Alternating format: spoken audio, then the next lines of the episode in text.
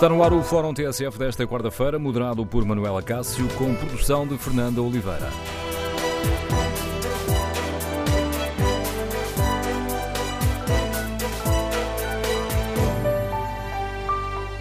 Bom dia, no Fórum TSF de hoje debatemos o caso do roubo de armas em tanques e queremos ouvir a sua opinião. Este processo está ou não a manchar a imagem das Forças Armadas? Como avalia a forma como os poderes político e militares lidaram com este caso? Queremos ouvir a sua opinião. Número de telefone do Fórum 808-202-173. 808-202-173. E faz sentido criar uma comissão parlamentar de inquérito eh, para apurar eventuais responsabilidades políticas, como foi ontem eh, anunciado pelo CDS-PP? A detenção do diretor e de outros três militares da Judiciária Militar trouxe de novo à ribalta a existência de uma guerra surda entre uh, as judiciárias civil e militar e também o receio de que toda esta polémica seja utilizada para extinguir a PJ militar. E assim sendo, há outra questão aqui em cima da mesa sobre a qual gostávamos de ouvir a sua opinião. Chegou ou não a hora de reabrirmos este debate sobre a extinção da Judiciária Militar? Número de telefone do Fórum 808-202-173. 808-202-173. Também pode participar no debate online, escrevendo a sua opinião no Facebook da TSF e na página da TSF na internet.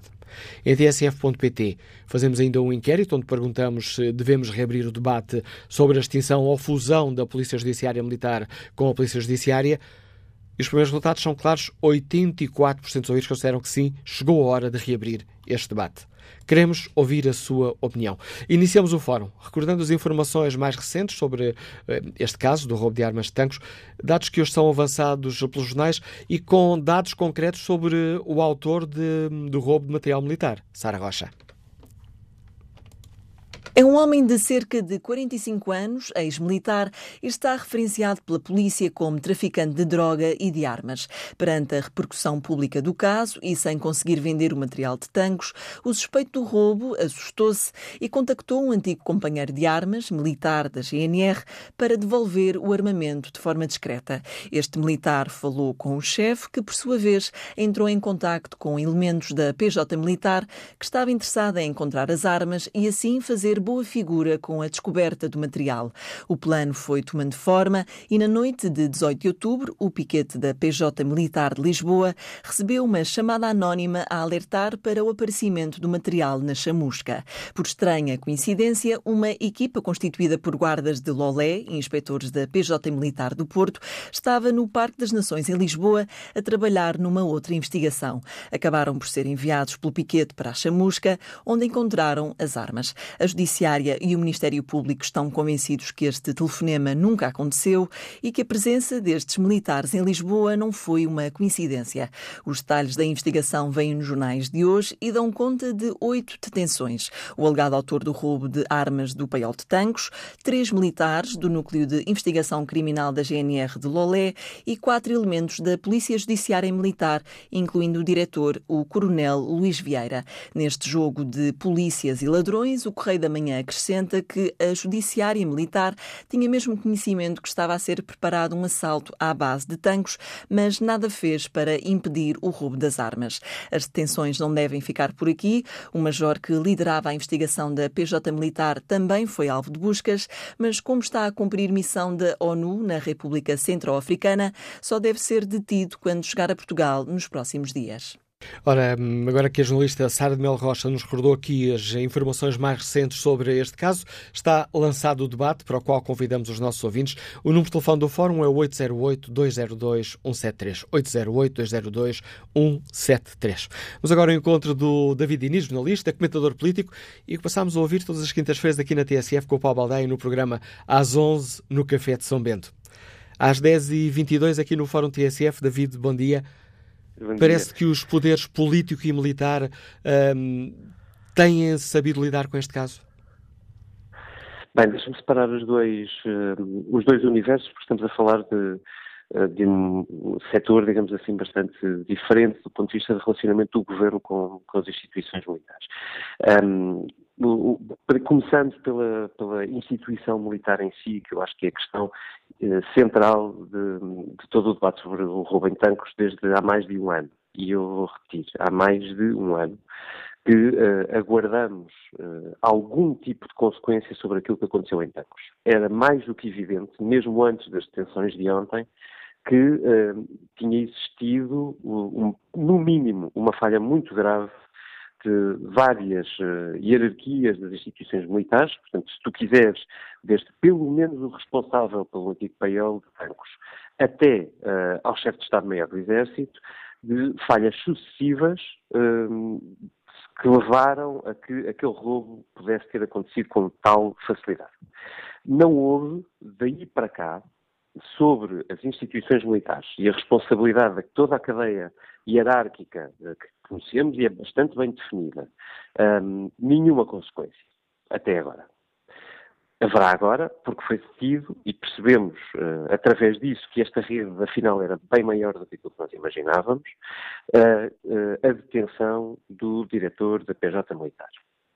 E só agora há, portanto, um início de responsabilização, esperando nós para ver se será preciso muito mais para que outros assumam responsabilidade por aquilo que aconteceu. A haver esta responsabilização, infelizmente tivemos que esperar uma investigação do Ministério Público, quando era por demais evidente que alguma coisa tinha que ter acontecido. Relativamente ao Governo, separo em, uh, a resposta à tua pergunta em dois pontos.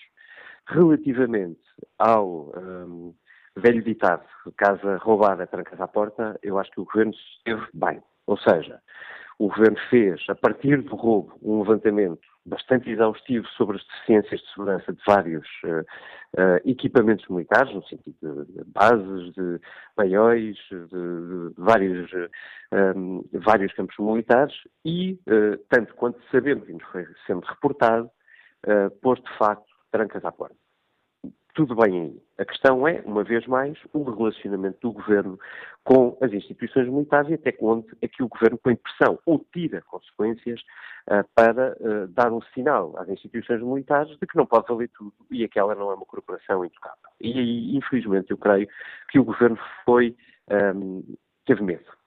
E acho mais, acho que mais do que o governo, os partidos na Assembleia da República, todos eles foram cúmplices desse uh, silenciar das consequências do que se tinha passado e, portanto, de proteger a corporação militar até ao limite daquilo que era possível uh, para, uh, enfim, depois daqui podemos partir para uma série de interpretações. Uh, ou para não prejudicar uma instituição que foi muito importante, ou para não prejudicar pessoas com quem tinham trabalhado e, portanto, têm muito respeito e que não se deixam trabalhar outra vez. Mas a verdade é que a instituição militar saiu ilesa.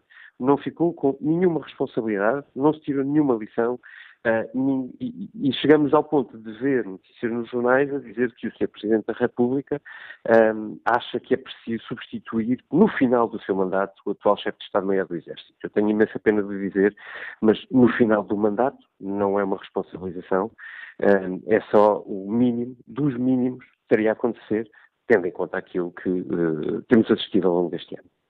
Faz sentido, em tua opinião, David Inês, a criação de uma comissão parlamentar de inquérito, tal como foi ontem pedida pelo uh, CDS-PP, que aliás não é a primeira vez que, que a pede ou que a sugere, para se apurarem aqui eventuais responsabilidades políticas? Não, nós temos ouvido falar sobre esta comissão de inquérito há muito tempo, não é? Eh, porque há muito tempo que há um ou dois ou três ou quatro deputados em alguns partidos que, que, acham que isto é demais. Mas aquilo que, que efetivamente nós vimos ao longo deste ano e tal, dizia isto ainda agora, foi a Comissão de Defesa Nacional, que é uma comissão parlamentar que tem poderes para investigar, para questionar, e assim o fez. Chamou uma série de gente, sempre à porta fechada, sempre com sigilo. Foram entregues, tanto quanto se sabe, variadíssimas documentações sobre aquilo que tinha acontecido uh, em tanques e o que é que tinha levado. Esses documentos ficaram de tal maneira em segredo que o, o, segredo, ou melhor, o segredo foi mais respeitado do que em casos de uma sensibilidade também elevadíssima, como sejam a queda do BES. Nesses casos, toda a documentação veio cá para fora. Uh, toda a documentação, um bocadinho melhor, um bocadinho pior, acabou por saber, mesmo alguma também em segredo. Uh, segredo de justiça, sigilo bancário. Neste caso, nada saiu. E, eu, isto é só para sublinhar o seguinte: se for uma comissão de inquérito parlamentar, uh, só para fingir e para nos dizer aquilo que o Ministério Público está a descobrir, nós agradecemos imenso, mas não vale a pena.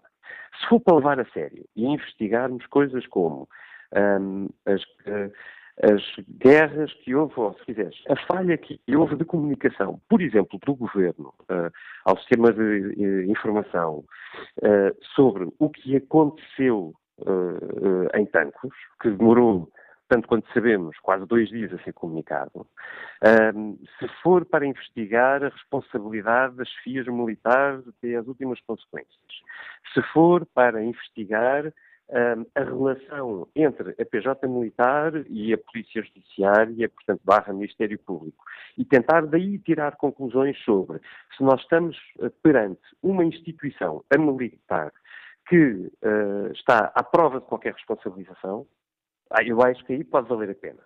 E já agora, também sobre a relação do poder político com a instituição militar. Se for para fingir, acho que vale mais deixarmos o Ministério Público correr o resto da investigação, porque aparentemente ainda há muito por, uh, por saber, não só em relação às, uh, às pessoas que foram metidas ontem, e do que é que são efetivamente acusadas, como relativamente ao que está a montante. Porque percebemos que a apreensão das armas ou a, a recuperação das armas está ligada uh, ao roubo. Agora, percebemos que há alguma ligação, mas, na verdade, detenções sobre uh, o roubo, uh, tanto quanto sabemos, só mesmo o suposto autor. Ele não fez aquilo sozinho. Uma última Portanto, questão. Mais coisas tem que saber. Uma última questão que estou também a colocar aos nossos ouvintes, gostava de te ouvir. Chegou a altura de relançarmos o debate sobre a possível extinção da, da Polícia Judiciária Militar. Esta é uma questão que tem, está também já em cima da mesa de diversos governos, desde o governo José Sócrates, quando António Costa era, era Ministro da Justiça, um, depois mais à frente chegou a haver um projeto em 2006. No programa, no governo de Pedro Passos Coelho, o Ministro José Pedro Aguiar Branco teve também a, a, a estudar esta questão e nunca se avançou com ela. Chegou o momento de relançar este debate? Se bem me lembro, há pouco vi a edição de hoje do Público uh, e a questão foi lançada pela primeira vez com, no governo de António Guterres, portanto, no segundo governo de António Guterres, estamos a falar já de início do milénio, não é? Não 99, 2002. Exato, exatamente. Uh, portanto, é uma discussão longa. Chegou a haver, aliás, propostas formais que depois nunca foram ao Conselho de Ministros um, nunca foram, portanto, concretizadas. Uh, agora, deixa-me separar uma vez mais, eu acho que é bom ir separando o trigo do joio. É, é importante que esteja o, a instituição autonomizada ou não, é importante que exista dentro da, da, do organismo que tiver a responsabilidade de investigar crimes que tenham alguma coisa a ver com os militares, pessoas que tenham especialização ou seja, percebam o universo, percebam com que regras é que funciona, percebam a lógica da instituição militar. Porque ela, defendendo eu que ela tem que ser muito mais aberta, muito mais transparente, muito mais responsabilizada, eh, ela não deixa de ser uma instituição sensível e crucial no Estado de Direito. Portanto, tem que haver alguém que efetivamente uh, saiba de, do que é que está a fazer, do que é que está a fazer, do que é que está a investigar. Agora, se uh, serve Uh, a quem é que serve ter uma instituição que é especializada em investigar crimes militares, que tem pouquíssima gente nos quadros, pouco orçamento. Aliás, foi depauperada durante os tempos da Troika, porque evidentemente era das coisas menos importantes e onde nós sentimos menos. Um, tenho muitas dúvidas e acho que vale a pena discutir. A análise do David Início, que agradeço o contributo para a reflexão que hoje aqui fazemos no Fórum e para o qual convido os nossos ouvintes. Que opinião têm os nossos ouvintes sobre todo este caso uh, do roubo de armas uh, em Tancos? Ontem, tal como uh, recordámos há pouco, foi detido o diretor da Polícia Judiciária Militar, outros três elementos da PJ Militar, foram também detidos três elementos da GNR. Existe suspeita de que terão, de que aquele encontro das armas foi uma farsa, foi fabricado uh, para encobrir falhas na investigação ou até para destruir a investigação que estava a ser feita pela Polícia Judiciária. São acusações graves que estão em cima da mesa. Queremos, no Fórum TSF, ouvir a sua opinião. Todo este caso está ou não a manchar a imagem das Forças Armadas? E hum, os poderes, tanto político como militar, Estão a lidar da melhor forma com este caso? Está a ser salvaguardada a imagem das Forças Armadas? E chegou ou não a hora de voltarmos a discutir se faz sentido termos uma Polícia Judiciária Militar ou se o país teria mais a ganhar com a fusão da PJ Militar com a Polícia Judiciária Civil. Queremos ouvir a sua opinião, as suas reflexões. O número de telefone do Fórum é o 808-202-173. 808-202-173. Rodrigo Silva é gestor, Liga-nos Lisboa. Bom dia. Qual é a sua opinião? Bom dia ao Fórum. Queria agradecer em primeiro lugar a oportunidade que me dão de poder participar e uh, dizer-lhe que uh, este tema deve ser abordado em duas vertentes distintas. A primeira, a questão política e a segunda, a questão institucional. Naturalmente isto põe em causa a imagem das forças de segurança e, efetivamente, de, das forças militares. Há uma questão que me parece óbvio e há pouco David Inês dizia, e eu concordo perfeitamente, é que eh, temos que ver qual é o papel que a Polícia Judiciária Militar faz. Porque o que está aqui em causa, além da questão política, que já vou falar nela muito rapidamente, é uma instituição de investigação militar que põe em causa uma investigação de polícia judiciária porque ela própria estava ou foi complacente com um roubo de eh, armamento de uma instalação sua. Portanto, isto é muito mais grave do que apenas e só um pequeno furto. Não, vai para além disso. A própria instituição que deveria investigar e impedir que isto acontecesse fez parte desse mesmo roubo. Parece-me óbvio que põe em causa toda a instituição, por mais que tenha com certeza excelentes profissionais no seio dessa mesma instituição. Primeira questão. Segunda questão, a questão política. Não podemos continuar a fingir que isto não é uma questão política. Evidentemente que a questão da investigação pertence às forças de, de investiga à investigação, aos tribunais, mas a questão política não se pode de maneira nenhuma branquear. E isto parece estar a acontecer. Como é que é possível? Eu ouvi ontem as declarações de, do líder do PC, do Rui Rio, que dizia o seguinte: uh, então não acham estranho fazer um furto no distrito de Santarém e vir a Polícia Judiciária Militar chamar a GNR de Lolé, como é que é possível não acharem estranho isto na altura? Eu não estou a falar das forças de segurança que investigaram, estou a falar do poder político. Pior ainda é a postura do ministro. É que o ministro andou aqui aliado completamente à toa, passo a expressão, em todo este processo. Uma coisa é certa, é que tem que haver uma responsabilidade política, porque, porque isto está em causa também aquilo que é a credibilidade das instituições e do poder político junto sociedade civil. Está em causa a segurança pública da sociedade civil e dos cidadãos. Portanto, há aqui duas vertentes que têm que ser muito bem analisadas, mas uma coisa é certa.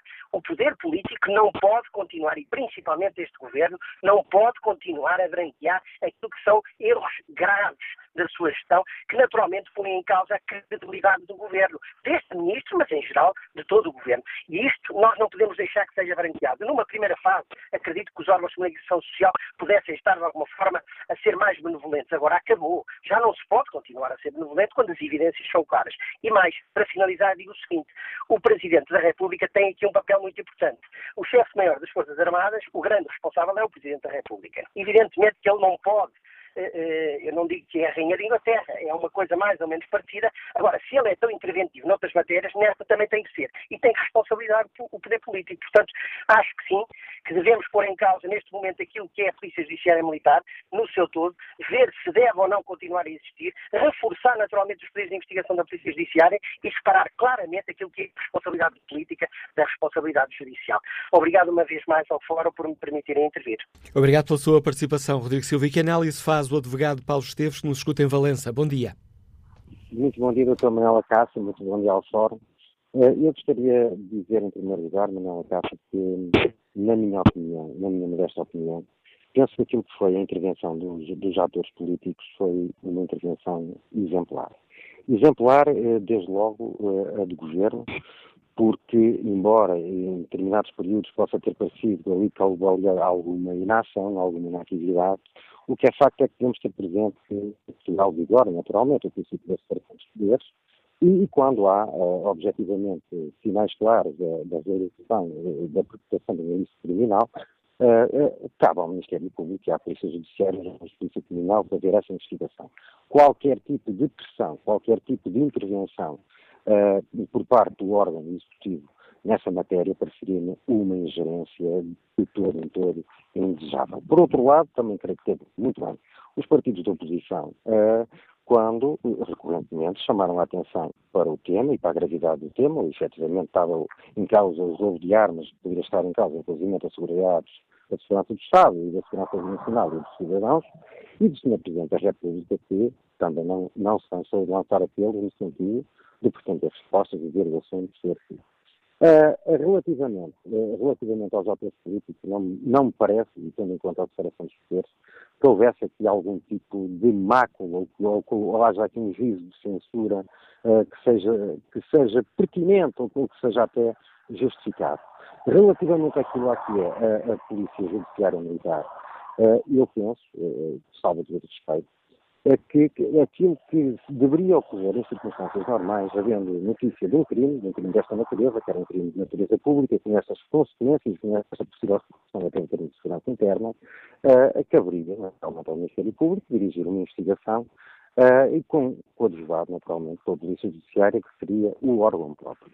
Agora, o que muitas vezes não se compreende, e a opinião pública tem alguma dificuldade em digerir e em aceitar muitas vezes, uh, eu, por, pronto, por uma por, por profissional e desempenho profissional, e vamos muitas vezes apreciando como é que as coisas acontecem, a, investigação criminal e a averiguação criminal um, demora por vezes tempo e, e, muitas vezes a prova é hum, recolhida de forma sutil, de forma constante, embora claramente eh, de forma uh, que não transpareça para a opinião a, a, não poder, a não poder, por assim dizer, prejudicar o que é a própria investigação. Agora, uh, neste caso, um, o Ministério Público terá feito o seu papel, a Polícia Judiciária terá feito o seu papel. Penso que indícios fortíssimos da implicação uh, de pessoas ligadas à Polícia Judiciária Militar, ligadas a, a, a, ao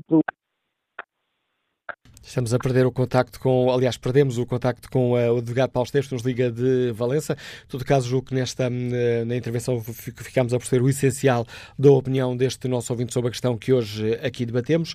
Queremos ouvir a opinião dos nossos ouvintes. Vamos para já ao encontro do deputado social-democrata Marco António Costa, que integra a Comissão eh, Parlamentar de Defesa, aliás, é o presidente da Comissão Parlamentar de Defesa. Sr. Deputado, bom dia, bem-vindo de novo à TSF. Já o escutámos aqui na, na manhã informativa com o Fernando Alves explicar-nos a sua opinião sobre esta questão de, da bondade ou não de se criar uma Comissão Parlamentar de Inquérito. Aqui neste Fórum TSF, onde refletimos muito sobre a forma como todo este caso está ou não uh, a afetar a imagem da das Forças Armadas. Gostava de saber que, que, avaliação, que avaliação faz. A forma como o poder político e também o poder militar têm lidado com este processo tem uh, ou não salvaguardado a imagem das Forças Armadas? Antes de mais, muito bom dia, uh, Manuel Acácio, bom dia ao Fórum. Uh, obviamente que este é, um, este é um tema que afeta a confiança dos cidadãos na, nas Forças Armadas. O importante é que se perceba que foram tomadas medidas para reforçar a segurança e garantir a integralidade do que é o armamento militar e, portanto, foram tomadas medidas no sentido de garantir eh, a segurança de todo o armamento que está armazenado nos paióis, no sentido de não haver mais situações eh, similares, por um lado. Por outro lado, também sublinhar e realçar eh, que há um empenhamento, quer da estrutura militar, quer do poder político, no sentido de garantir eh, que episódios destes não ocorram. Gostava de sublinhar, e é um ponto que colocou que é muito relevante, é que este episódio não é as Forças Armadas. Este é um episódio, é uma coisa singular, e aquilo que vai para além deste episódio é todo um mundo de serviço público eh, de serviço ao Estado, garantia da soberania do nosso Estado, prestação de auxílio às nossas populações e a comunidades civis pelo mundo fora, que as nossas Forças Armadas, diariamente, através das suas mulheres e dos seus homens, prestam esse serviço ao Estado português e a populações, e que não têm a mesma visibilidade e que importa aqui sublinhar e realçar. Nós temos que recordar que neste momento em Portugal eh, deverá haver muitos militares envolvidos em tarefas de apoio à sociedade civil, desde logo recordo o Regimento de Engenharia, que tantas vezes presta um apoio no desenvolvimento do interior do país, com sua, colocando ao dispor eh, dos municípios eh, com menos recursos, os seus recursos da engenharia militar. Falo, eh, nomeadamente, da Força Aérea, que, que presta apoio aos nossos serviços de emergência médica e que todos os dias, através também dos, sua, dos seus helicópteros de busca e salvamento, salvam e protegem vidas de muitos portugueses e estrangeiros que estão no nosso espaço eh, eh, de atuação. Eh, recordo o papel que as nossas Forças Armadas têm na prevenção, no apoio ao combate aos fogos florestais e também na fase seguinte de vigilância. E, portanto, é um papel extraordinário que prestam de apoio às nossas populações, mas também aos nossos bombeiros, a todo o sistema de proteção civil. Recordo e sublinho a importância que as nossas Forças Armadas têm através das Forças Nacionais Destacadas, o papel que desempenham ao serviço das Nações Unidas, como acontece na República Centro-Africana e em muitos outros locais de proteção de populações indefesas civis que são vítimas de violência eh, por parte de grupos armados ou de organizações criminais e, portanto, criminosas. E, portanto, estas eh, forças nacionais destacadas protegem essas populações, funcionam como forças de interposição de paz, mas também eh, no âmbito da União Europeia, eh, eh, no âmbito, por exemplo, de missões que estão a desempenhar no Mediterrâneo de apoio humanitário aos migrantes, salvando vidas, protegendo vidas, e muitas outras circunstâncias que podia aqui evocar eh, de um papel silencioso e extraordinário que é prestado pelas mulheres e pelos homens das nossas Forças Armadas todos os dias ao serviço de quem mais carece desse apoio. E a forma e essa como. parte não é notícia e é importante que nestes momentos nós façamos esta pedagogia e, e façamos, eh, eh, ou, ou, pelo menos tenhamos o cuidado, e, e, quero saudar a TSF por esta circunstância de estar a suscitar este tema também, para se poder eh, recordar, eh, sublinhar o papel extraordinário das, das, mulheres e dos homens que, ao serviço das nossas Forças Armadas, nos prestam este apoio no país e para além fronteiras. Também no âmbito da cooperação, eh, eh no, no âmbito da cooperação com outros países. Enfim, é um mundo de serviços que silenciosamente todos os dias são colocados ao, ao dispor de tanta e tanta gente e que de facto não são notícia e, e, que importa aqui recordar. E a forma como o Governo tem gerido todo este processo tem salvaguardado essa imagem, é em sua opinião? Eu, eu, eu acho que eu não quero entrar em polémicas, nem quero aqui eh, trazer polémicas. Eu julgo que todos têm essa intenção. Se o conseguem de forma mais eficaz ou não, é uma avaliação que depois os partidos fazem e que de alguma forma cada um dos cidadãos fará por si. Eu não tenho a mínima dúvida que o Governo, que o Sr. Presidente da República, eh, a Polícia Judiciária, o PCIAP, todas as organizações que estão envolvidas neste tema têm procurado dar o melhor de si para, para garantir uma imagem positiva e uma reação institucional adequada a uma situação tão grave como esta que constitui o furto de armas em tempos. E, portanto, eh, eh, é, é sempre subjetiva essa avaliação. Aquilo que eu lhe posso dizer é que, da parte do Governo, a Comissão de Defesa Nacional tem recebido toda a informação que tem solicitado eh, e tem recebido toda a colaboração, quer dos ministros, quer do Sr. Secretário de Estado, quer dos, dos diferentes FIAs militares que, se, que são intervenientes no processo. Uh, independentemente da avaliação que individualmente eu ou qualquer um dos senhores deputados possa fazer desta ou daquela circunstância, desta ou daquela decisão, importa, em nome da justiça dos factos, fazer este sublinhado e dizer que o sentimento que eu tenho, eh, agora como Presidente da Comissão de Defesa Nacional, é um sentimento de empenhamento de todas as partes eh, na recuperação das armas, na restituição da normalidade de funcionamento organiza da organização do Estado nas suas diversas dimensões, quer militar, quer civil, mas também eh, eh de eh, procurar reforçar para o futuro eh, eh, os mecanismos que impeçam em absoluto estes riscos e estas circunstâncias que se viveram em tempos. E aqui uma palavra muito especial ao Sr. Presidente da República, tem sido um motor eh, imprescindível, permanentemente, a garantir que em momento algum haja qualquer esquecimento ou, men ou menor empenhamento por qualquer organização do Estado eh, na resolução deste problema e também na preservação da imagem das nossas Forças Armadas. E uma última questão para a qual pedia também uma resposta sintética, Sr. Deputado. Chegou ou não uh, à altura de voltarmos a debater, a colocar em cima da mesa a questão se faz sentido ter uma Polícia Judiciária Militar ou se faria sentido integrar uh, estes elementos na Polícia Judiciária Civil, chamemos-lhe assim? Eu não gostaria de discutir este tema inserido neste ambiente, mas a minha resposta uh, pode indiciar uh, uma, enfim, uma solução que é a seguinte. No passado, no âmbito da reforma da justiça militar, foram tomadas iniciativas que apontariam como natural e consequente uma integração da Polícia Judiciária Militar dentro da Polícia, dentro da Polícia Judiciária. Uh, agora, eu julgo que é sempre uh, mau conselheiro um debate de uma reforma desta natureza, de uma reorganização desta natureza, no seguimento deste ambiente que está criado pela investigação e que nós não nos vamos fazer nenhuma declaração que perturbe o trabalho que a investigação está a fazer e também sublinhar que as pessoas que estão a ser visadas naturalmente têm uma presunção de inocência que não pode aqui ser esquecida. Deixar funcionar as instituições, haverá um tempo para se fazer essa reflexão. Julgo que é um ponto importante e que cabe naturalmente à, comunicação social, como aqui está a fazer a TSF, suscitar o tema, acha que as decisões políticas devem aguardar por um momento apropriado. Sendo que existe um histórico que, de alguma forma, evidencia um caminho natural relativamente ao tema, mas eu não me quero sobrepor, isso é uma, é uma decisão que caberá depois aos partidos e, e uma deliberação eh, que coletivamente o Parlamento terá que assumir em articulação com os outros órgãos eh, de soberania. Obrigado, Sr. Deputado Marco António Costa, deputado do eh, PSD, Presidente da Comissão Parlamentar de Defesa Nacional. Antes de devolver a palavra aos nossos ouvintes, e podem inscrever-se para nos dar opinião através do número de telefone 808-202-173, 808-202-173. Um, queremos ouvir a vossa opinião sobre toda esta polémica em torno do assalto e do roubo de material militar em Tancos. Mas eu, antes de devolvermos a palavra aos nossos ouvintes, vamos ao encontro do parlamentar parlamentar do Bloco de Esquerda, que integra também a Comissão Parlamentar de Defesa. Bom dia, Sr. Deputado Pedro Filipe Soares, bem-vindo ao Fórum TSF. Gostava de iniciar esta nossa conversa por lhe, hum, com, este, com esta última questão também e de saber que avaliação faz o Bloco de Esquerda chegou o momento de voltarmos aqui a, hum, a, discutir um debate que já vem antigo, que já passou por vários governos, mas chegou o momento de voltarmos a, a, discutir a possível extinção da Polícia Judiciária Militar?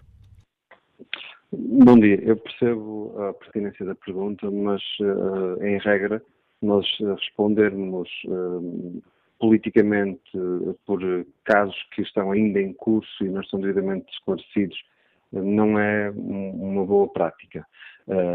no entanto, esse debate já foi levantado no passado e, no nosso entendimento, fazia sentido essa colocação da, das competências que agora são da, da Polícia Judiciária Militar do lado da Polícia Judiciária. No entanto, insisto neste ponto, uh, abrir este foco de debate debaixo deste caso em curso ainda, cujos contornos não são públicos, cujas investigações ainda não estão concluídas, não é uma boa prática, porque estes momentos normalmente não são bons, bons conselheiros. Apenas lhe dei esta resposta, porque é um debate já antigo e cuja, uh, cujo pensamento e cuja uh, posição nós tínhamos definido anteriormente. E fica assim clara a posição do Bloco Esquerda que faria, fará sentido discutir esta questão no momento certo um, com a integração da PJ Militar na, na, na, Polícia Judiciária. Quanto à questão da Comissão Parlamentar de Inquérito, ontem ouvimos uma posição crítica do Bloco de Esquerda. Quando chegar à altura do, da votação, o Bloco votará a favor ou contra esta Comissão Parlamentar? Existe uma, uma prática de, uh, que eu acho que até é uma prática positiva na democracia e que a Assembleia tem, tem seguido, de não, ninguém se opor à constituição de comissões de inquérito. E por isso não, não é provável que nós tenhamos o voto contra do Bloco de Esquerda nesse contexto.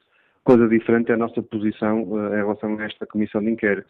Nos parece muito mais jogo político do CDS-PP do que verdadeiramente uh, algo para acrescentar conhecimento, reflexão a este processo em curso. Vejamos uh, os factos. Já era uh, conhecido várias vezes ameaçado por dirigentes do CDS que existia a intenção de uma comissão de inquérito sobre este tópico. Já é algo que vem sendo discutido há meses. E, no entanto, o dia do anúncio para uh, tornar pública essa pretensão firmemente afirmada é o dia em que a Polícia Judiciária procede a detenções. Ora, todos nós sabemos que uh, as comissões parlamentares de inquérito não podem interferir com investigações em curso e que, por isso, estão limitadas na sua capacidade de averiguação de factos, de uh, colocação de questões, de trabalho, no fundo, de, de prossecução de trabalho que uh, possa chegar aos seus fins, pelas investigações ou processos em cursos por parte de, de, do lado da Justiça.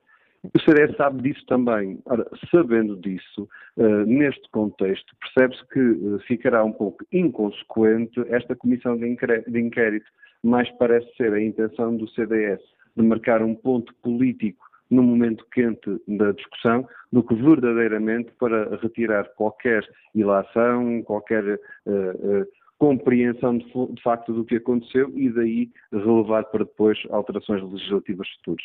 Essa é que me parece que é a posição errada do CDS, de forma oportunista até neste contexto, Agora, como disse de início, não há, eh, até porque a democracia é transparência e, eh, e essa tem sido a parte da Assembleia da República, não há tradição de rejeitar eh, comissões de inquérito. Eu, com alguma, sem precisar de um oráculo para o, para o dizer, poderei, poderemos já ter aí ideia ou a noção de que esta comissão de inquérito será aprovada e será aceita. Agora, como lhe disse desde o início, não é, na opinião do Bloco de Esquerda, algo pertinente neste momento, fazia mais sentido deixar que o processo fosse concluído do lado da Justiça para depois sim perceber se há uh, responsabilidades políticas, se há alterações estruturais a fazer, quer das Forças Armadas, quer no relacionamento das, das Forças Armadas com os meios da justiça do, do, nosso país, no fundo retirar conhecimento para melhorar a nossa uh, construção uh, institucional do país.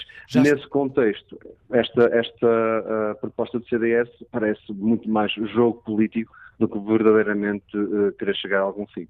Já estamos quase aqui a terminar, tenho apenas dois minutos, mas gostava ainda de lhe perguntar que avaliação faz o Bloco de Esquerda, o poder, uh, o Governo e as FIAs militares têm lidado com este, com este caso de forma a preservar a imagem das Forças Armadas ou têm cometido alguns erros?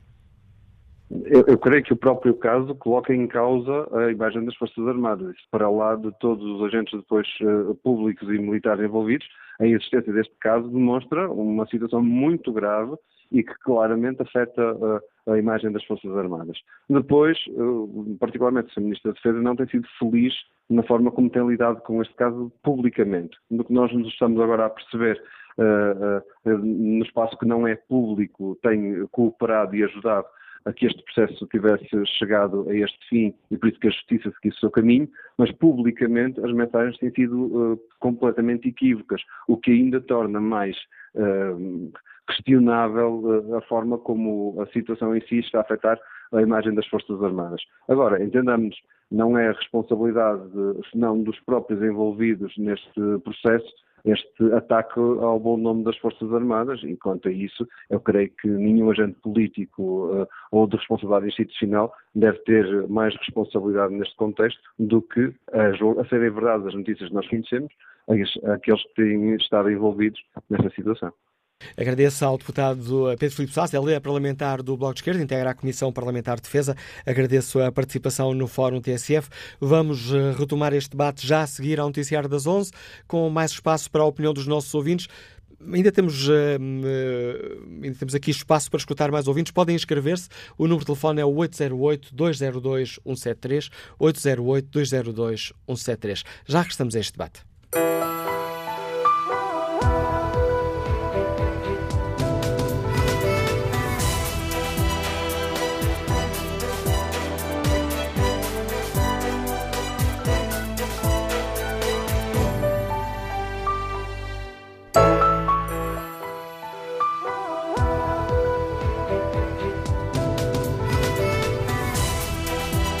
Retomamos Fórum TSF, a edição é de Manuela Cássio, a produção é de Fernanda Oliveira. E retomamos este debate, onde perguntamos aos nossos ouvintes todo este caso de Tanco está a manchar a imagem das Forças Armadas. Como é que avaliam a forma como tanto o poder político como o poder militar estão a lidar com este caso? E, tendo em conta todas as informações que dão conta de uma guerra surda entre a Judiciária Militar e a Judiciária Civil, tendo em conta também que esta questão já foi avaliada por diversos governos, perguntamos aos nossos ouvintes: chegou ou não a hora de reabrirmos o debate sobre a extinção da Judiciária Militar? É também esta a pergunta que está no inquérito que fazemos aos nossos ouvintes na página da TSF na internet. Ora, 69% dos ouvintes que já responderam ao inquérito respondem sim, devemos abrir o debate sobre a extinção ou fusão da PJ Militar com a Polícia Judiciária. Que opinião sobre todas estas eh, polémicas tem o jurista Manuel Pinto, que nos escuta no Porto? Bom dia. Bom dia. Bom dia. Vou, vou desligar o rádio e bom dia ao fórum e, e, e vou pôr, favor, desligar. Bom dia, Dr. Manuel Acácio. Está-me a ouvir? Estamos a ouvi-lo, Manuel Pinto. Sim. É, eu, eu queria fazer uma declaração de interesses prévia, é, que é a seguinte, tendo referido a, a quando a inscrição de qualidade de jurista, eu fui juiz de Instrução Criminal da Região Militar do Norte, sediada no Porto, durante 16 anos. Eh, até 2016, a altura em que subi ao Tribunal da Relação do Porto e, portanto, exercia estas funções em acumulação com funções que exerci em diversos tribunais, nomeadamente civil, civil, etc. Portanto, a minha experiência de respeito a 16 anos, que penso que fui juiz de instrução criminal militar, que mais tempo esteve nestas funções, Uh, aliás, na fase final uh, estava em Lisboa o Dr. Carlos Alexandre, meu colega, uh, e estive quer com a lei do Código de Justiça Militar anterior, e o Código de Justiça Militar anterior foi, foi aprovado por um decreto-lei de 1977, decreto-lei 145 que visou adaptar a justiça militar, chamemos assim, à Constituição da República Portuguesa, que tinha acabado de eh, entrar em vigor, portanto, em 76. E este código, o velho, entrou em vigor em 10 de abril de 77. Portanto, eu, eu trabalhei com esse código, digamos, desde 90, desde 89, 90, penso eu, 90 até 2005, altura em que, num governo em que era Ministro da Defesa o. Dr. Paulo Portas, portanto, penso que era um governo CDS-PSD, eh, foi eh, alterado e eh, foi revogado o velho Código de Justiça Militar e substituído pelo atual, que vigora precisamente desde 2005. O que é que, portanto, o que eu pretendo com a minha intervenção é apenas e só, obviamente, esclarecer os cidadãos e talvez mais do que os cidadãos, as pessoas que fazem as leis, para que, com a minha experiência, eventualmente possam recolher algum contributo. Eh, mais nada do que isso, porque por dever de reserva enquanto juiz eh, não posso, não devo intervir na feitura das leis. Eh, nesse campo sou apenas um votante como outro cidadão qualquer. E, portanto, o objetivo da minha intervenção é um objetivo de interesse público, com o meu dever de reserva enquanto magistrado, de explicar o quadro. E o quadro, rapidamente, para que as pessoas fiquem a perceber, era o seguinte. No Código de Justiça Militar anterior, portanto, o de 77, não existia pura e simplesmente o Ministério Público eh, no, nos processos eh, eh militares, nem na fase de, de inquérito, que não existia, porque o inquérito era só o Ministério Público, não existia, existia a instrução, a investigação, com o juiz de instrução, que no caso era eu, nesta região militar do Norte, depois até abrangeu, porque foi extintado Coimbra, portanto, todos os processos de Coimbra para cima competiam enquanto juiz de instrução eh, em instrução dos mesmos, e, havia, eh, que continua a haver, a, a Polícia Judiciária Militar que fazia as diligências que na altura era, eram eh, as que entendiam fazer, depois o juiz de instrução mandava fazer outras, ou não, e, e, havia reserva do juiz, no caso, por exemplo, de interrogatórios judiciais dos buscas, escutas, etc. No final, o juiz de instrução dava, eh, proferia um despacho que se chamava despacho de informação, que era de acusação, de arquivamento ou aguardar melhor prova no respectivo processo. Este despacho ia, por sua vez, para o comandante da região militar respectiva, no caso da Norte ou na da Centro de Coimbra, quando outros que tinha a sua assessoria jurídica com diversos, quer juristas externos, quer normalmente juristas licenciados em direito que estavam vinculados à, à própria instituições militares, e ou concordava com o despacho barra informação do juiz de instrução ou discordava. Se concordava, o processo seguia para o tribunal chamado Tribunal Militar de Julgamento. Se discordava, o processo vinha ao juiz de instrução, que, por sua vez, ou mudava de opinião, ou não mudava, e o processo ia a divergência para o Supremo Tribunal Militar, onde estavam uma imensa maioria de juízes não, não, não formados em direito, a maioria, dos diversos ramos das Forças Armadas, com as suas assessorias, e dois juízes de direito, eh, e, portanto, depois decidiam de uma forma ou de outra. Quando o processo ia para julgamento, também por sua vez, o julgamento era composto por um tribunal coletivo, onde havia um juiz auditor que era um juiz de direito e havia dois juízes militares dos diversos ramos, podia ser artilharia, infantaria, etc. Sendo o juiz presidente sempre um militar. Claro que era o juiz de direito que fazia uh, inquirição, interrogatórios e, e, obviamente, fazia a sentença e depois, com, com o acordo, obviamente, dos dois militares, como refiro, da área de direito, não conheci nenhum, um, isto era o que se passava. Evidentemente que este quadro era um quadro à partida, convenhamos, completamente inconstitucional pelo seguinte. O Ministério Público não era tido nem achado quando a Constituição tem como reserva de inquérito ao Ministério Público. Quer dizer, cabe ao Ministério Público, nos termos da Constituição e do seu Estatuto e do Estatuto do Ministério Público, o exercício da ação penal e não distingue qual, quais os tipos legais de crime, nomeadamente os crimes chamados essencialmente militares. Ora bem, perante este quadro, chegou-se à conclusão que havia que alterar o Código de Justiça Militar e assim foi feito em 2005. E eu passei a trabalhar com ele um ano até subir à relação comigo. E o que é que se fez?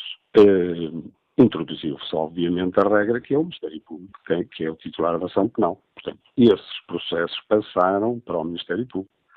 O Ministério Público faz, manda fazer as diligências que entende, etc., faz as suas próprias e depois acusa o arquivo, a mesma coisa, digamos, como qualquer processo comum, chamemos-lhe assim. Por sua vez, os arguídos não concordam, requerem instrução, que é facultativa. Portanto, o normal do processo penal português. Depois vai para julgamento, mas face à nuance de se estar no âmbito de crimes essencialmente militares e porque, enfim, há realmente nestas situações eh, eh, conhecimentos e matérias que os juristas, sejam magistrados do Ministério Público, sejam juízes, não dominam especificamente, a lei teve o cuidado de introduzir as figuras do assessor militar relativamente ao Ministério Público. Portanto, em todos os diários do Ministério Público há um assessor militar do respectivo ramo das Forças Armadas, inclusive a GNR, que pertencem, digamos, em termos nesta matéria, ao Exército, há um assessor militar da Marinha, um da Força Aérea e um do Exército. Também o mesmo se verifica no juízo, no, no julgamento de primeira instância que passou a ser em Lisboa e no Porto apenas, no respectivo primeira vara de cada um destes tribunais.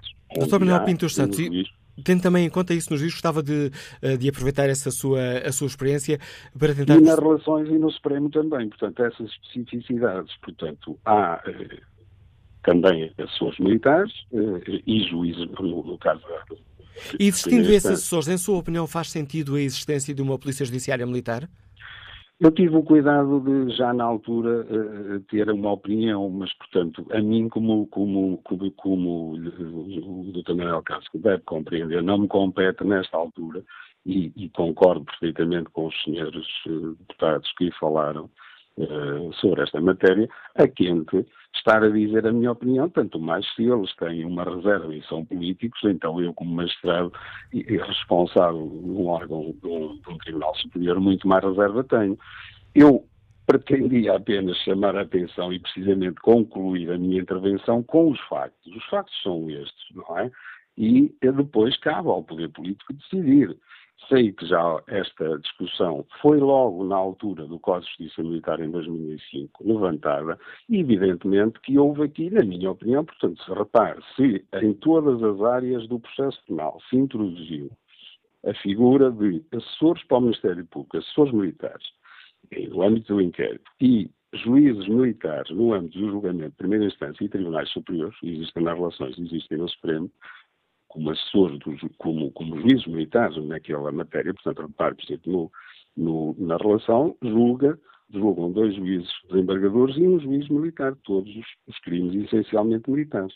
No, na primeira instância também. Primeira instância que é só um tribunal que é aqui no Porto, no, no, no primeiro juízo. Primeira vara, que era a primeira vara de Porto. Portanto, nesta altura, a única, a única situação que se mantém do quadro anterior é é a figura da Polícia Judiciária Militar, que não, não foi extinta, e portanto na altura pôs-se a questão extingue-se ou não se extingue, não foi extinta, Eh, Manteve-se então uma Polícia Judiciária Militar à parte, digamos, da Polícia Judiciária, chamemos-lhe assim, comum, o Ministério Público titular da ação penal toda em relação a todos os crimes, sejam eles crimes comuns, sejam eles crimes essencialmente militares, mas com esta diferença. Para os crimes comuns há várias polícias, como sabem, nem só a Polícia Judiciária Militar é, é, é faz a investigação dos, dos, crimes, a Polícia Judiciária faz, faz, faz a PSP, GNR, há alguns, sim, que são da reserva da Polícia Judiciária. Há homicídios, drogas. No caso, entendeu-se que estes crimes essencialmente militares devem ficar apenas uh, uh, sujeitos à, à, à, à, investigação da Polícia Judiciária Militar.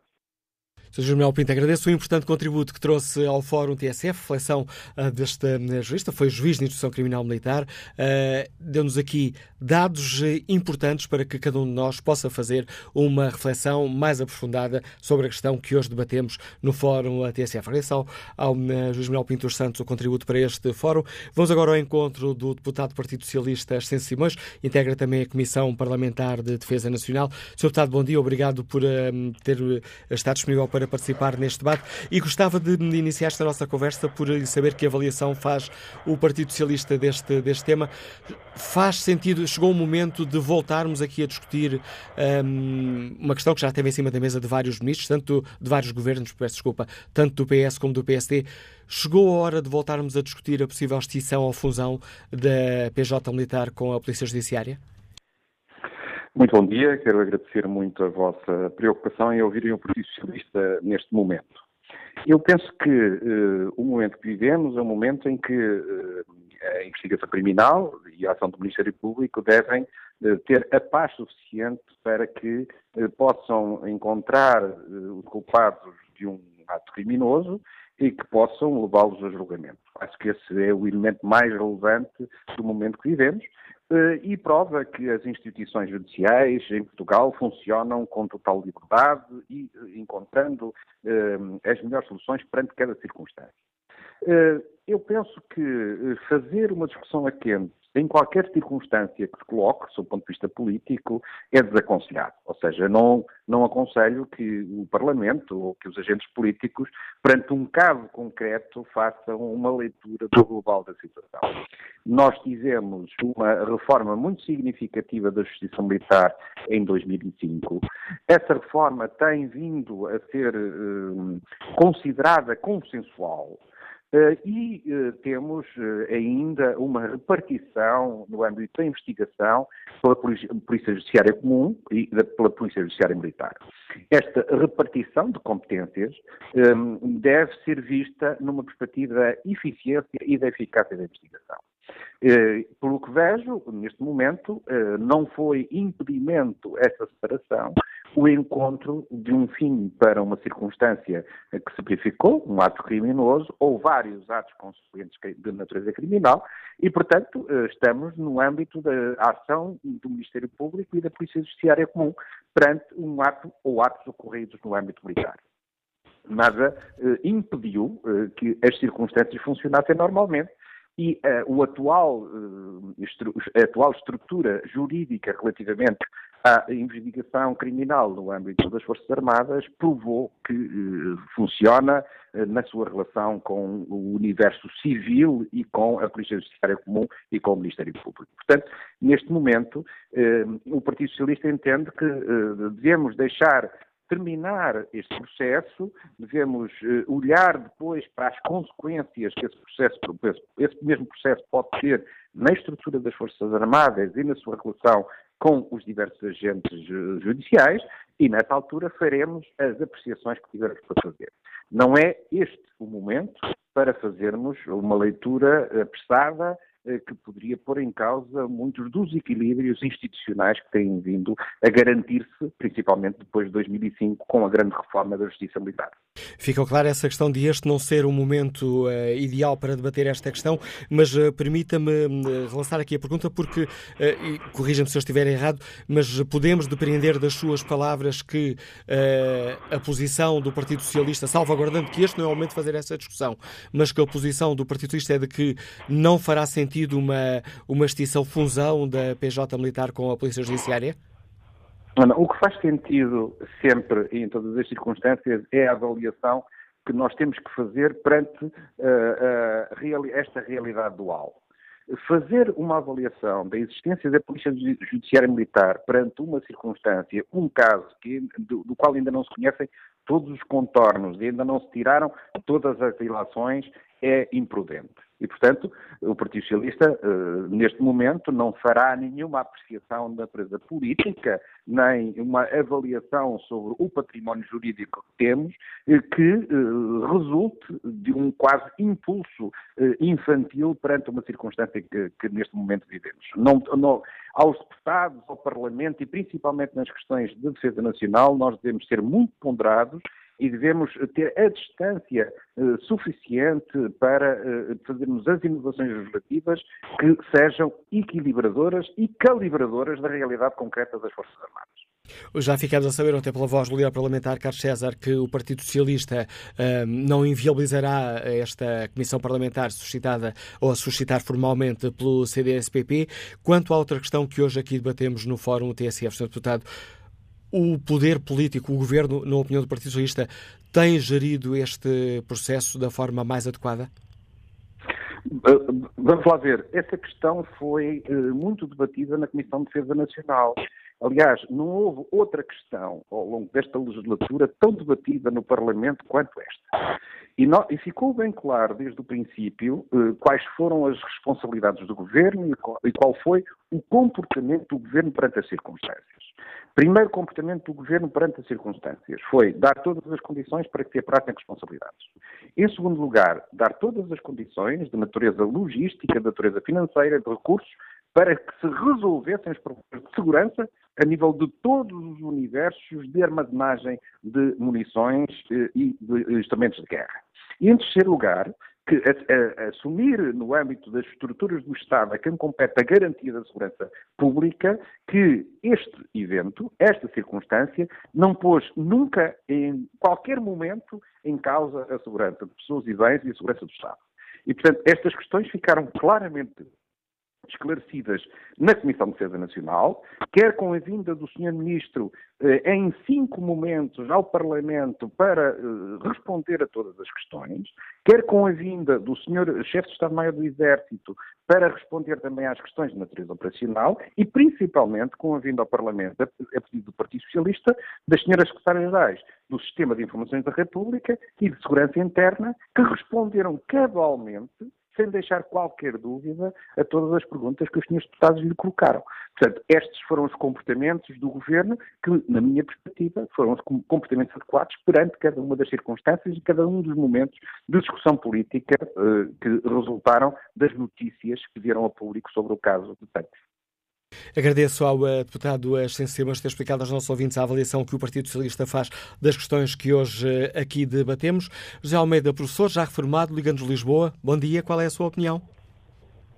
Olha, viva, Manuel muito bom dia. Eu, eu acho que vou ser mesmo rápido. Olha, a minha intervenção é também em função daquilo que, que é dito. Revejo-me na generalidade das intervenções, do, logo no início, do jornalista, seu colega David Inês, e eu revejo-me praticamente em tudo o que foi dito pelo deputado do PSD, Marco António Costa, que foi muito sensato e honesto nas apreciações que fez, independentemente de ser de um partido que está em oposição ao governo. Uh, creio que o governo fez o que devia, particularmente no reforço dos meios de, de, de, segurança, e a partir do momento em que o caso foi entregue ao Ministério Público, há apenas que aguardar. Uh, quanto à criação da Comissão de Inquérito, que parlamentar de inquérito, considero-a desnecessária e, na minha perspectiva, é uma tentativa do CDS eh, fazer aproveitamento político da situação. É tudo, Manela. Manela Obrigado pela sua participação, eh, José Almeida. A opinião deste professor Formato nos Liga de Lisboa. Espreito aqui o debate online. Francisco Cavalheiro participa com esta opinião. O roubo foi grave e será sempre grave pelo simples facto de estarmos perante material delicado e que pode dar consequências impensáveis. Mas a chacota aqui está a ser levado é que é uma vergonha. Não é de agora que se quer deitar abaixo os militares. Vítor Martins Ferreira participa com esta opinião. As Forças Armadas, nomeadamente o Exército, já deveriam ter sido sujeito a uma reforma global que o ajustasse às exigências atuais. O Exército, em particular, e as Forças Armadas em geral, pelo dispositivo inadequado e pela cultura organizacional, continuam afastadas do que se exige no momento. A preparação de forças para emprego externo é, neste momento, o único objetivo do Exército. Quanto ao inquérito que está na página da TSF na internet, onde perguntamos aos nossos ouvintes se uh, chegou a hora de reabrir o debate sobre a extinção ou fusão da Polícia Judiciária Militar com a Polícia Judiciária, o sim continua em vantagem, larga vantagem. 70% dos ouvintes responde sim à pergunta que fazemos. Vamos agora ao encontro do deputado do Partido Comunista Português, Jorge Machado, integra também a Comissão Parlamentar de Defesa. Bom dia, Sr. Deputado. Gostava de começar por lhe, lhe perguntar se o Partido Comunista já tem uma posição, já decidiu qual será a posição a tomar, qual o sentido de voto, quando eh, se discutir esta questão de uma comissão parlamentar eh, de inquérito ao caso de Tancos. Eh, muito bom dia ao Fórum. Nós, primeiro de tudo, queremos afirmar que, que, que, vemos com grande preocupação os mais recentes desenvolvimentos e, naturalmente, que queremos que as autoridades judiciais, e dizemos aquilo que dissemos, dissemos desde o início do processo relativamente ao processo de Tancos é que é preciso se por todas as responsabilidades e que uh, os responsáveis sejam punidos por quem de direito. Uh, agora, relativamente à Comissão Parlamentar de Inquérito, uh, importa ter em conta que há processos judiciais em curso, que a justiça, a justiça, está, no fundo, a apurar e a agir, o, que naturalmente é positivo, e que, portanto, a Comissão Parlamentar de Inquérito poderá ficar, de alguma forma, limitada no acesso à informação, uma vez que essa informação está sujeita a segredo de justiça e, portanto, eh, na nossa opinião, eh, este poderá não ser um momento adequado para avançar com a Comissão Parlamentar de Inquérito, ou pelo menos a Comissão Parlamentar de Inquérito terá eh, mais dificuldade em apurar tudo o que tinha que apurar, porque precisava ter acesso a essa informação que está em segredo de justiça, então cedo não me parece que venha a ter acesso a essa informação. E, portanto, não seremos naturalmente obstáculo à concretização da, da Comissão Parlamentar de Inquérito, eh, que aliás o Partido Socialista praticamente viabilizou, e portanto nós eh, cá estaremos para, para participar na Comissão Parlamentar de Inquérito, que fica de alguma forma limitada, como disse, e que fica uh, limitada àquilo que é uh, o apuramento das responsabilidades políticas sem, uh, o, sem um passo seguinte que era importante dar, nomeadamente tendo acesso à informação do que, entretanto, foi recolhido no processo judicial. Só para precisar esta questão, o PCP votará a favor ou, ou pelo menos não votará contra? A direção do grupo aumentado do PCP ainda não decidiu, mas o que lhe podemos dizer é que não, não inviabilizaremos a, a, a Comissão Parlamentar de Inquérito, portanto não, não temos ainda o sentido de voto definitivamente apurado, eh, porque eh, eh, esta Comissão Parlamentar de Inquérito funciona um bocado como para preencher a agenda, naturalmente, do, do CDSTP, na agenda política, que parece que tem como o PSD, parece ter sempre muita pressa em pedir o apuramento de responsáveis, não deixando quem direito atuar. E nós queremos deixar que o Ministério Público e a Justiça atuem com todas as condições, com o tempo que for necessário, e o que é importante é apurar as responsabilidades criminais e não haver nenhuma perspectiva de uh, intervenção ou pressionar uh, aquilo que é uh, o Ministério Público ou, ou, a Justiça a funcionar da forma como entendem que devem funcionar e com os tempos que lhes serão necessários para o apuramento dessas responsabilidades. Senhor, e, portanto, nós entendemos... Diga. Não, conclua, por favor. Não, nós dizemos é que, naturalmente, que sem essa informação que ainda está em segredo de justiça, naturalmente ficam matérias que importa apurar sem qualquer melindre, isto é, nós entendemos que, que as instituições militares devem ser escrutinadas e podem ser escrutinadas, devem ser escrutinadas do ponto de vista político, do ponto de vista da justiça, sem, sem qualquer tipo de melindre, não são naturalmente acima de qualquer organismo ou instituição ou da lei. E, portanto, nós que temos disponíveis para apurar essas responsabilidades e, e o que sobra é o apuramento das responsabilidades daquilo que foi a, eh, a, eh, a responsabilidade de sucessivos governos e de sucessivos chefes militares e estruturas superiores do Exército para deixar degradar uh, as instalações militares ao ponto em que chegaram, uh, fruto do desinvestimento e dos problemas que, que existem. Dirá, essa informação já está disponível na Comissão Parlamentar, na Comissão Parlamentar de Defesa, na nossa opinião está.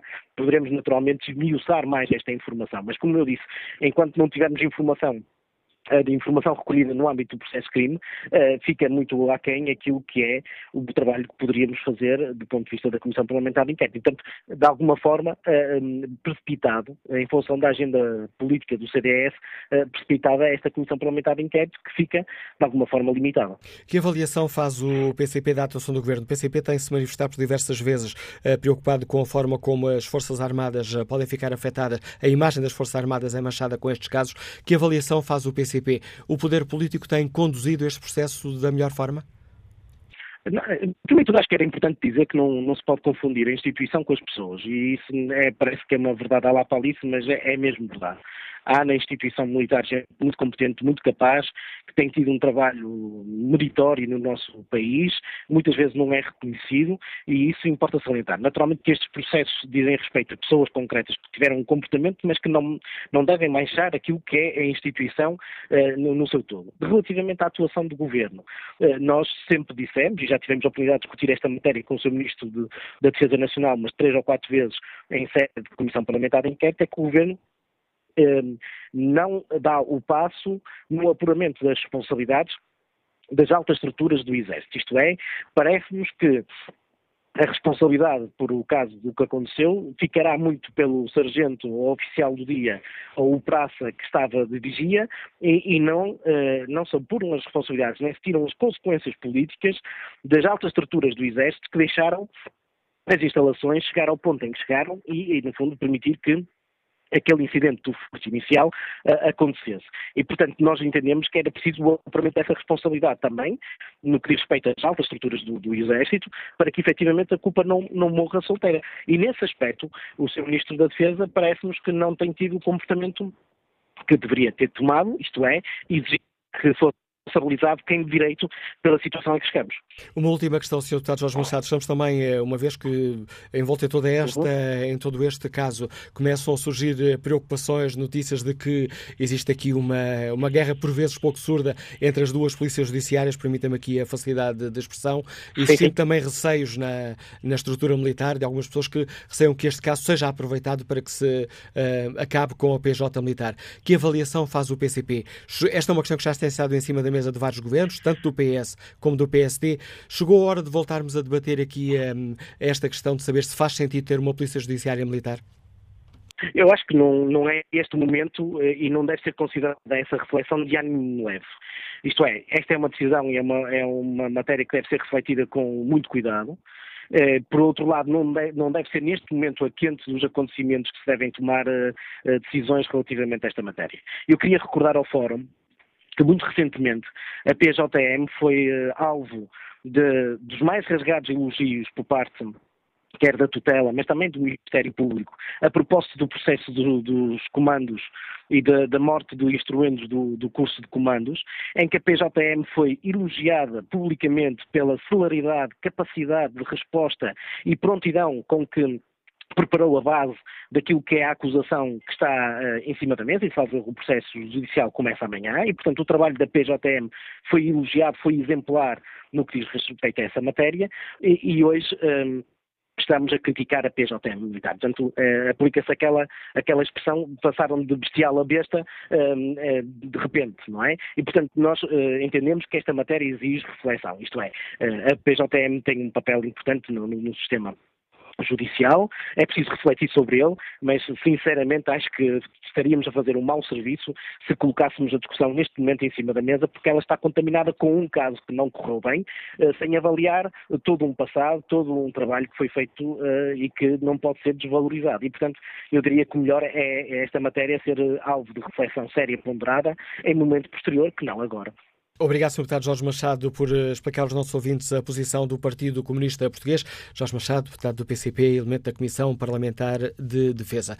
Volto a espreitar o debate online. Fernando Pereira uh, escreve que, hum, dando-nos conta do caso pessoal, eu cumpri o serviço militar obrigatório em 1983-84. Todos os anos me encontro com alguns dos camaradas e já visitámos alguma vez, algumas vezes o antigo quartel de facto, a falta de guardas era notória e se efetivamente ainda eram feitas sem munições, ao contrário do que aconteceu no meu tempo, obviamente os ex-militares sabiam disso e algo poderia acontecer. Naquele tempo, se uma coisa destas fosse tentada, além do militar de serviço naquele setor abrir fogo, entrava em ação de imediato o pelotão de intervenção. Eh, que era formado por 30 militares, que estavam sempre de prontidão e que também serviam para a proteção civil, incêndios ou inundações. Vamos agora à análise política do Manuel Machado, diretor do Jornal Público, que começo por agradecer um, ter aceitado o convite para participar neste debate. Bom dia, Manuel Carvalho. Hoje, no editorial que assinas no Público, falas da ópera bufa de tanques e defendes que o caso não pode ficar por aqui, uh, ainda muito por esclarecer. Eh, sim, bom dia. Eh, parece-me sim, parece-me ser evidente, eh, ainda que, de alguma forma, aquilo que aconteceu, as informações que nos chegaram ao conhecimento ao longo do dia de ontem e que seguramente vão desenrolar nos próximos dias, são de alguma forma um anticlímax, porque durante muito tempo aquilo que se suspeitava, aquilo que se falava, as informações que foram sendo debatidas por alguns jornais então, indicavam eh, qualquer coisa bastante mais grave, o envolvimento de uh, redes de máfia, de organizações terroristas internacionais, e afinal de contas aquilo que parece ter acontecido é um assalto que nos faz lembrar mais, portanto, um assalto uma caixa de esmolas do que propriamente, portanto, uma grande operação uh, associada portanto, à, à, criminalidade do tráfico de armas. E isso deve deixar-nos cansados dizer... ou ainda mais preocupados, Não, Manuel Carvalho? Exatamente, exatamente. Eu, por um lado, pode nos deixar mais descansados, ou seja, as nossas armas, os nossos paióis, não estão a ser cobiçados por criminosos uh, internacionais, mas, por outro lado, uh, ser possível, num, numas Forças Armadas uh, de um Estado europeu do século XXI, que eh, seja tão fácil uma pequena cumplicidade entre eh, duas ou três pessoas, com dois ou três militares, e eh, com essa singeleza, com essa simplicidade, os paióis, as armas de guerra que estão à guarda dos paióis serem assaltadas, isso de todo não nos pode deixar tranquilos, não nos pode deixar confiantes, e as revelações de ontem, indo ao encontro da tua pergunta, pelo contrário, acho que nos devem deixar mais preocupados, porque, de alguma forma, sublinham a fragilidade com que o Exército eh, encarava essa responsabilidade de guardar as suas próprias armas. Eh, nós, ontem, portanto, ficamos a perceber, eu pelo menos fico com a quase certeza absoluta que eh, a narrativa deste, deste roubo, ou seja, como ele aconteceu, quem terão sido os seus protagonistas, era do conhecimento do Ministro da Defesa e do uh, Primeiro-Ministro há muito tempo. Eh, e do próprio Presidente da República, eh, quando ele exigia celeridade nas investigações, rapidez, ou quando o próprio Ministro da Defesa insistia que um dos seus maiores receios era que houvesse uma violação do segredo de justiça, eh, que de alguma forma pudesse comprometer as investigações judiciais em curso, isso são indícios, para mim, que eles já deveriam ter, se não um filme completo na sua cabeça, mas já conheceriam o essencial dos detalhes da, da, da, da operação. O que justifica, do meu ponto de vista, e escrevo no editorial, que uh, alguma atitude de reserva, quer por parte do Primeiro-Ministro, quer por parte do Ministro da Defesa, no sentido de dizer nós não temos muito a, a acrescentar sobre a polémica, deixemos a investigação judicial seguir o seu curso e só depois aí sim é que poderemos de alguma forma uh, falar. Dito isto, uh, não me parece, enfim, os, os, dados que nós conhecemos nas últimas horas reforçam a minha convicção de que a maneira como o Exército, o Estado, português lidou com aquilo que aconteceu em Tancos, uh, logo no momento em que se soube do assalto e uh, da quantidade de armas que foram desviadas, uh, eu continuo com a sensação, aliás, eu reforço a sensação de que todo este problema foi tratado com alguma ligeireza. Ou seja, aquilo que aconteceu exigiria uma medida muito mais enérgica por parte do Ministério da Defesa Nacional, no sentido de punir responsáveis, exigir responsáveis às, a quem tinha, de facto, o dever de guardar os paióis e foi incapaz de, de, de o fazer. Eh, chegado neste momento, portanto, vamos aguardar pelo, pelo, pelo, pela, pela pelo, pelo, pelo, avançar das investigações do processo judicial e acho que também é uma boa notícia que se constitua uma comissão parlamentar de inquérito, embora lá está, eu possa chegar ao final da comissão parlamentar de, de, de inquérito e ter e arrepender-me de ter esta opinião, porque enfim, nós, eh, Manuel Castro, nós sabemos muitas vezes que, eh, eh, que este tipo de diligências na política são muitas vezes eh, desvirtuadas pelo instinto de sobrevivência partidária. Manuel Carvalho, muito obrigado pela reflexão uh, que deixas no Fórum uh, TSF, a análise do diretor do Jornal Público e que avaliação sobre toda esta polémica tem Júlio Duarte, que já está reformado e que nos escuta no Porto. Bom dia. Bom dia, Dr. Manuel Cássio, bom dia ao Fórum. Olha, Dr. Manuel Cássio, antes de mais, gostaria de dar os parabéns à Polícia Judiciária pelo, pelo bom trabalho que está a fazer para, para resolver esta situação. E também, olha, é triste, não, não gosto muito de ouvir, também aqui tropa, não gosto muito de ouvir desvalorizar o caso das Forças Armadas, pôr as Forças Armadas num patamar tão baixo, que é, é muito triste ver as pessoas já falar, tirar o bom nome às Forças Armadas. Depois é assim, acho que nós devemos deixar a justiça funcionar. A judiciária está a tentar está a tentar não, conseguiu já o fio da meada e conseguiu descobrir quem foram os autores deste assalto. Eu não, eu não queria estar aqui já a, a dizer que são, que é o, somos ministros, que é o governo. Mas eu acho que o ministro não deve ter culpa alguma, não é ele que guarda as armas, não deve ter culpa alguma e pedir já consequências sobre o que, é que, o que é que pode acontecer, se ele deve tirar as consequências. Acho que não, olha. Se ideia é aconselhável ter um bocadinho mais calma, porque nós de inquéritos parlamentares estamos cheios e sabemos bem o que é que eles são depois, eu, eu acho que o CDS, olha, faria melhor, se calhar, fazer um inquérito aos submarinos, que era um, era um, inquérito, era um inquérito melhor, para poder saber o que é que não aconteceu. Olha, era só isso que eu tinha a dizer. Continuação do bom programa. Contributo de João Eduardo para o debate que aqui fazemos e como estará o inquérito que fazemos aos nossos ouvintes na página da TSF na internet. Perguntamos se devemos reabrir o debate, o debate sobre a extinção ou fusão da Polícia Judiciária Militar com a Polícia Judiciária. O sim ganha ainda mais vantagem. 72% dos ouvintes considera que sim, é o momento de voltarmos a debater esta questão. 24% têm opinião diferente.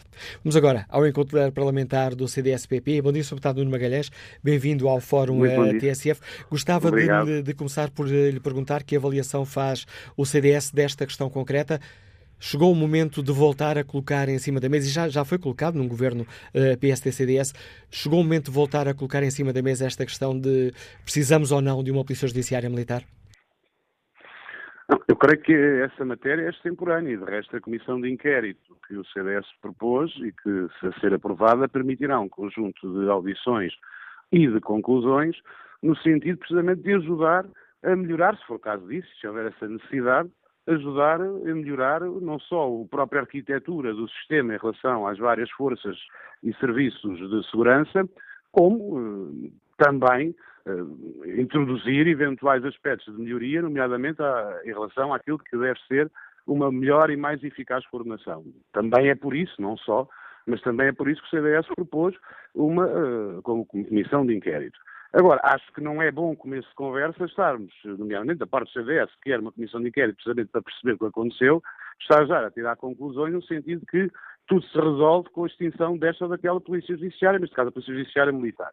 Parece-nos que isso é uma, uma conclusão apressada que não queremos, não queremos ter. No passado, o resto do CDS já teve propostas e pensamento em relação à Polícia Judiciária Militar, no sentido que seria benéfico que pudesse ser integrado uh, noutro Ministério, neste caso o Ministério da Administração Interna, precisamente com a preocupação de procurar que haja maior coordenação e articulação entre as diversas forças e serviços de segurança, na altura foi chumbada, mas, eh, independentemente disso, não creio que se resolve um problema uh, extinguindo uma instituição que tem um, o seu passado e tem seguramente também os seus méritos e que não pode, de maneira nenhuma, nem, nem, nem a Polícia Judiciária Militar, nem a instituição militar, ficar afetada por casos que poderão, alegadamente, temos de ter cuidado nessa matéria, ser uh, praticados por este ou por aquele elemento. Parece-me que é uma forma, uh, com devido respeito, apressada ou inquinada de estar a discutir já a extinção ou não da Polícia Judiciária Militar, de colocar a questão, que para nós é diversa, é diferente e que tem a ver com